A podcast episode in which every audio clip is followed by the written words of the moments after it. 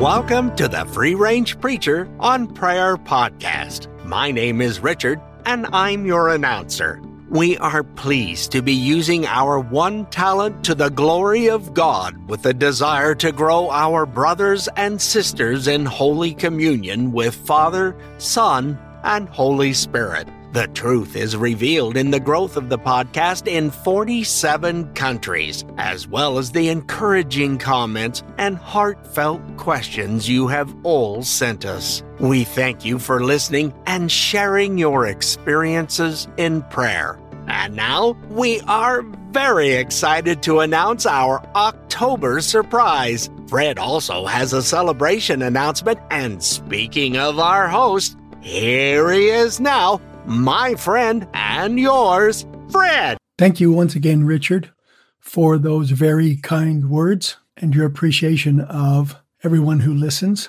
The last extended introduction, I forgot to mention how much I just appreciate most of all your friendship. And for those of you out there, I don't think we've discussed it before. Richard and I met just a few years before our mutual retirements, and I am really thankful for his continued friendship. We are coming up now to the middle of October in our October surprise, and I wanted to, at this point, truncate the introduction. Uh, Richard, by the way, that means shorten. Just so everybody has a little less to wade through. Quickly, then, again, I want to thank everybody for listening and the encouragement that that is to me. There's been some really fantastic growth this year. And as we again thank you and Richard, obviously, our gratitude to God is uppermost in our minds. He's given us salvation, He's given us the Holy Spirit, and it's through His mercies that this lowly slave of His even has a chance to encourage anyone who listens to a, a life of prayer, to a conversation with God. So thank you, Jesus, for that. His mercies also allow and even encourage us to our close communion with Him. Indeed, as we have been hearing, J.C. Ryle reminds us prayer is a command. And as it is my proclivity to stress our growing peace and assurance and joy and comfort as we make prayer our daily habit, our conversation with God, a consistent part of our lives, we again are spending this month with Pastor Ryle. He lived, and I misspoke in the first introduction, he lived in the 19th century. And we are reminded of how critical prayer is.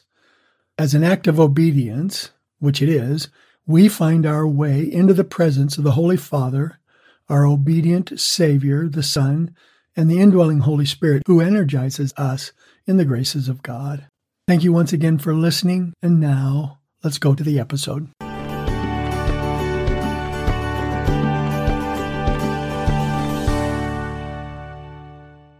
Welcome to the Free Range Preacher on Prayer podcast.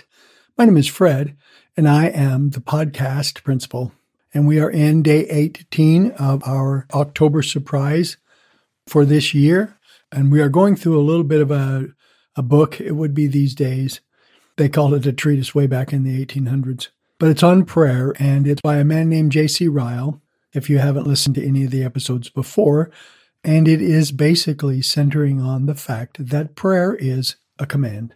Really quickly, I needed that when I first got saved to start praying. So we wanted to start here with the idea from J.C. Ryle that prayer is a command. And we've seen some really good stuff. He's a really good writer and fairly easy to read as well for when he wrote. And we're on page somewhere between 8 and 10. It depends on how your ebook distributes what you're reading. But he says, as he continues his argument, he says, And I say furthermore, that of all the evidences of the real work of the Spirit, a habit of hearty prayer is one of the most satisfactory that can be named.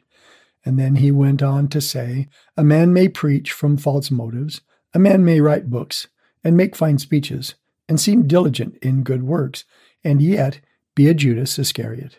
But a man seldom goes into his closet and pours out his soul before God in secret unless he is in earnest. The Lord Himself has set His stamp on prayer as the best proof of a true conversion when He sent Ananias to Saul in Damascus. He gave him no other evidence of his change, that Saul's, his change of heart, than this Behold, he prayeth, and sincerely he prayed. And we talked about that yesterday. We've talked about this passage yesterday, the first paragraph about it being a proof of the Holy Spirit. And we looked at how the Holy Spirit does lead us into our family relationship with the Father, Son, and Holy Spirit, but then also how he moves us to pray. The Spirit moves us. I was reading in Revelation just this morning, seeing in chapter one that John says he was in the Spirit on the Lord's Day. He was obviously being led in prayer. And that's when God responded with the answer, the book of Revelation, that he gave John. So when we are in the Spirit, when we are praying, God moves. And we saw yesterday that the movement of the Holy Spirit was key in our prayers and also just drawing us, our hearts and our minds and our souls, into those prayer conversations. And then today, one of the most striking things that I have read so far to me is when he says, But a man seldom goes into his closet and pours out his heart before God in secret unless he is in earnest. And how true that is. It is pretty amazing that that is the case. And we see that all the way through Scripture. And it's that being earnest when we talk in our purpose at the Free Range Preacher of a growing biblical, dynamic, sincere, soul satisfying prayer life that glorifies God. That's part of what we're talking about, that dynamic, that authentic dynamism that we are speaking of when we give that motto there is what J.C. Ryle is talking about here. Going to prayer in earnest, going into your closet in earnest is profound. And that's where God wants us. He wants us pouring out our hearts before Him. We have talked several times over the years about David and his prayer life. In fact, he comes up probably every episode almost. Paul in his closet, when he was rejoicing, when he got real with God, we might say, of course, I believe he always was, but when he prayed for that thorn in his flesh to be removed, the answer he got and the comfort he got and the wisdom he got from God as to God's purpose in his thorn in the flesh carried him on. It emboldened him. It made him realize he needed to be weak to let God work through him.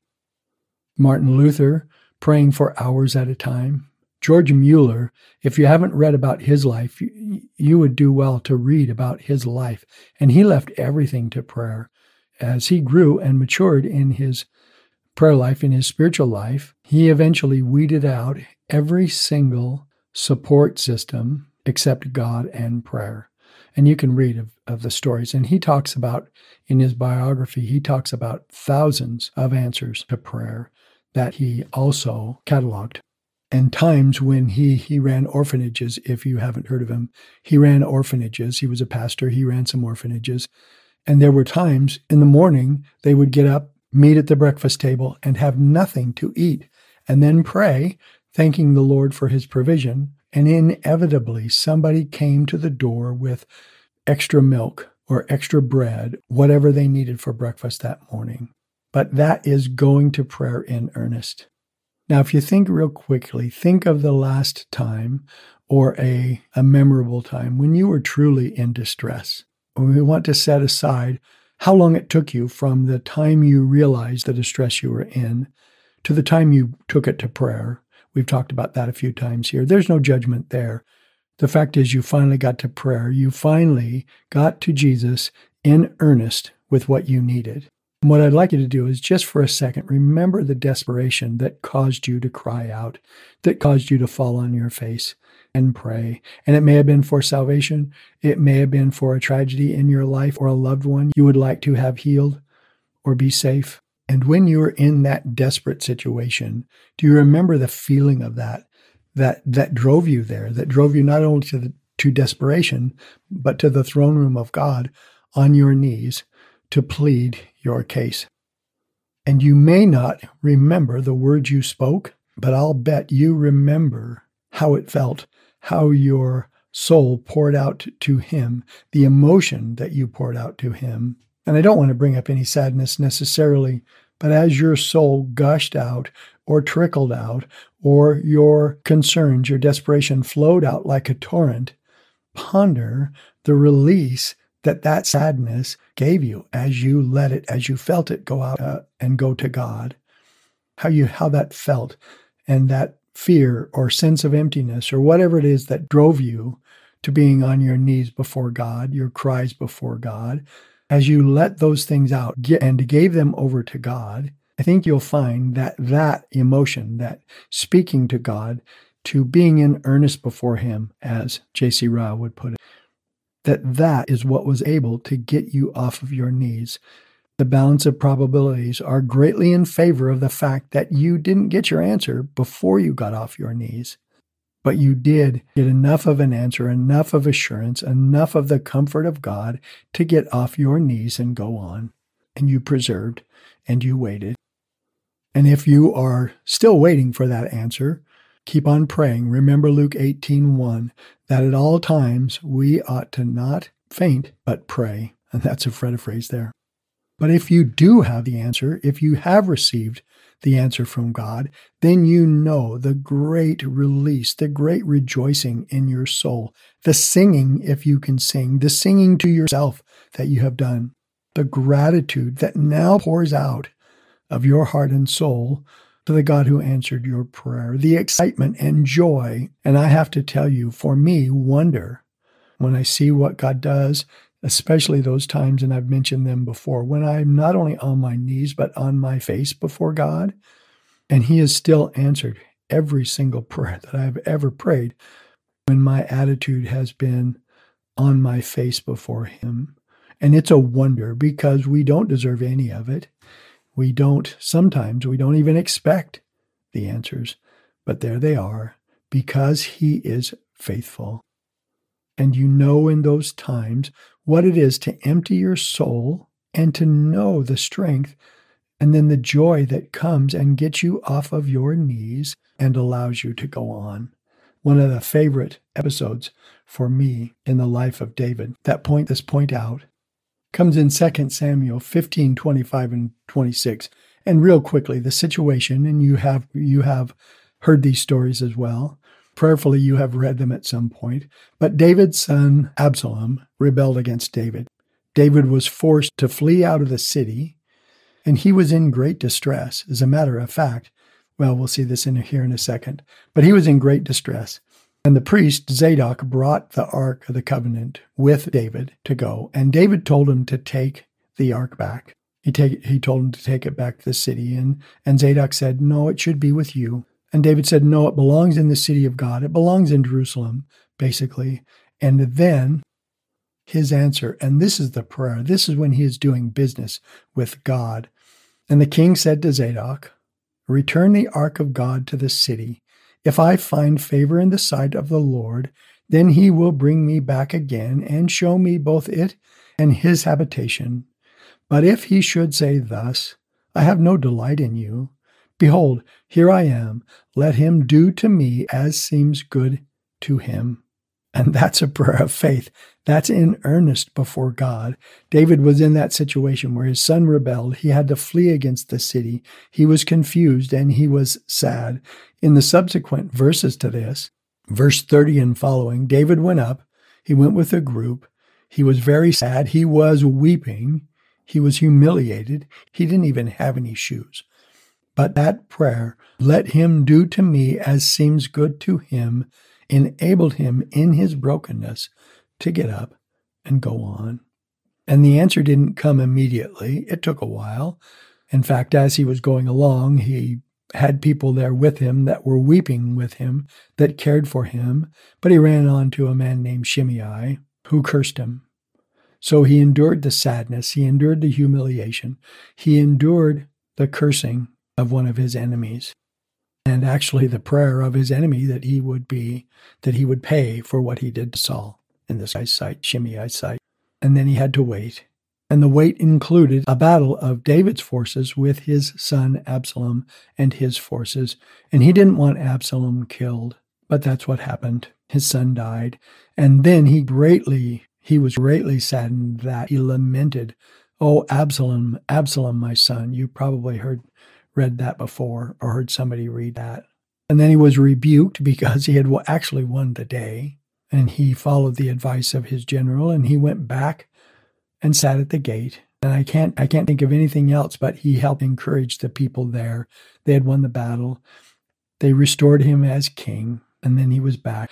But again, that broken prayer, that brokenness, even while he was waiting, it enables us to carry on. And I just love the prayer. It's a prayer of faith, faith in God. He knows God's going to do what's best. Return the ark of God to the city. If I find favor in the sight of the Lord, then he will bring me back again and show me both it and his habitation. But if he should say thus, I have no delight in you, behold, here I am, let him do to me as seems good to him. And that's the attitude of faith that the Holy Spirit brings. God, I want your answer. I don't want just what I want. I want your answer. And in Psalm 34, David is rejoicing over a different circumstance, a different situation, the one where he had to hide in the cave of Adullam. But his voice reflects the ultimate answer God brings to all of us. And David went on from here after his son Absalom died, and he went back to the kingdom. And he says in Psalm 34, starting in verse 1 I will bless the Lord at all times. His praise shall continually be in my mouth. My soul shall make its boast in the Lord. The humble shall hear it and rejoice. O magnify the Lord with me, and let us exalt his name together. I sought the Lord, and he answered me, and delivered me from all my fears. This poor man cried, and the Lord heard him. That's verse 6, and saved him out of all his troubles. And then verse 8 Oh, taste and see that the Lord is good. How blessed is the man who takes refuge in him. My beloved brethren, the only way we can truly take refuge in him is when we come into his presence and pour out our hearts before him. He will give us what it takes to endure, he will give us what it takes to understand, and when he shows us the answer, we will rejoice like David. The Lord hears the brokenhearted, he says in Psalm 34 18, and saves those who are crushed in spirit. Many are the afflictions of the righteous, verse 19, but the Lord delivers him out of them all. To really know the goodness of the Lord, my beloved brethren, we need to know and understand and pour our hearts out before Him and let Him work on that.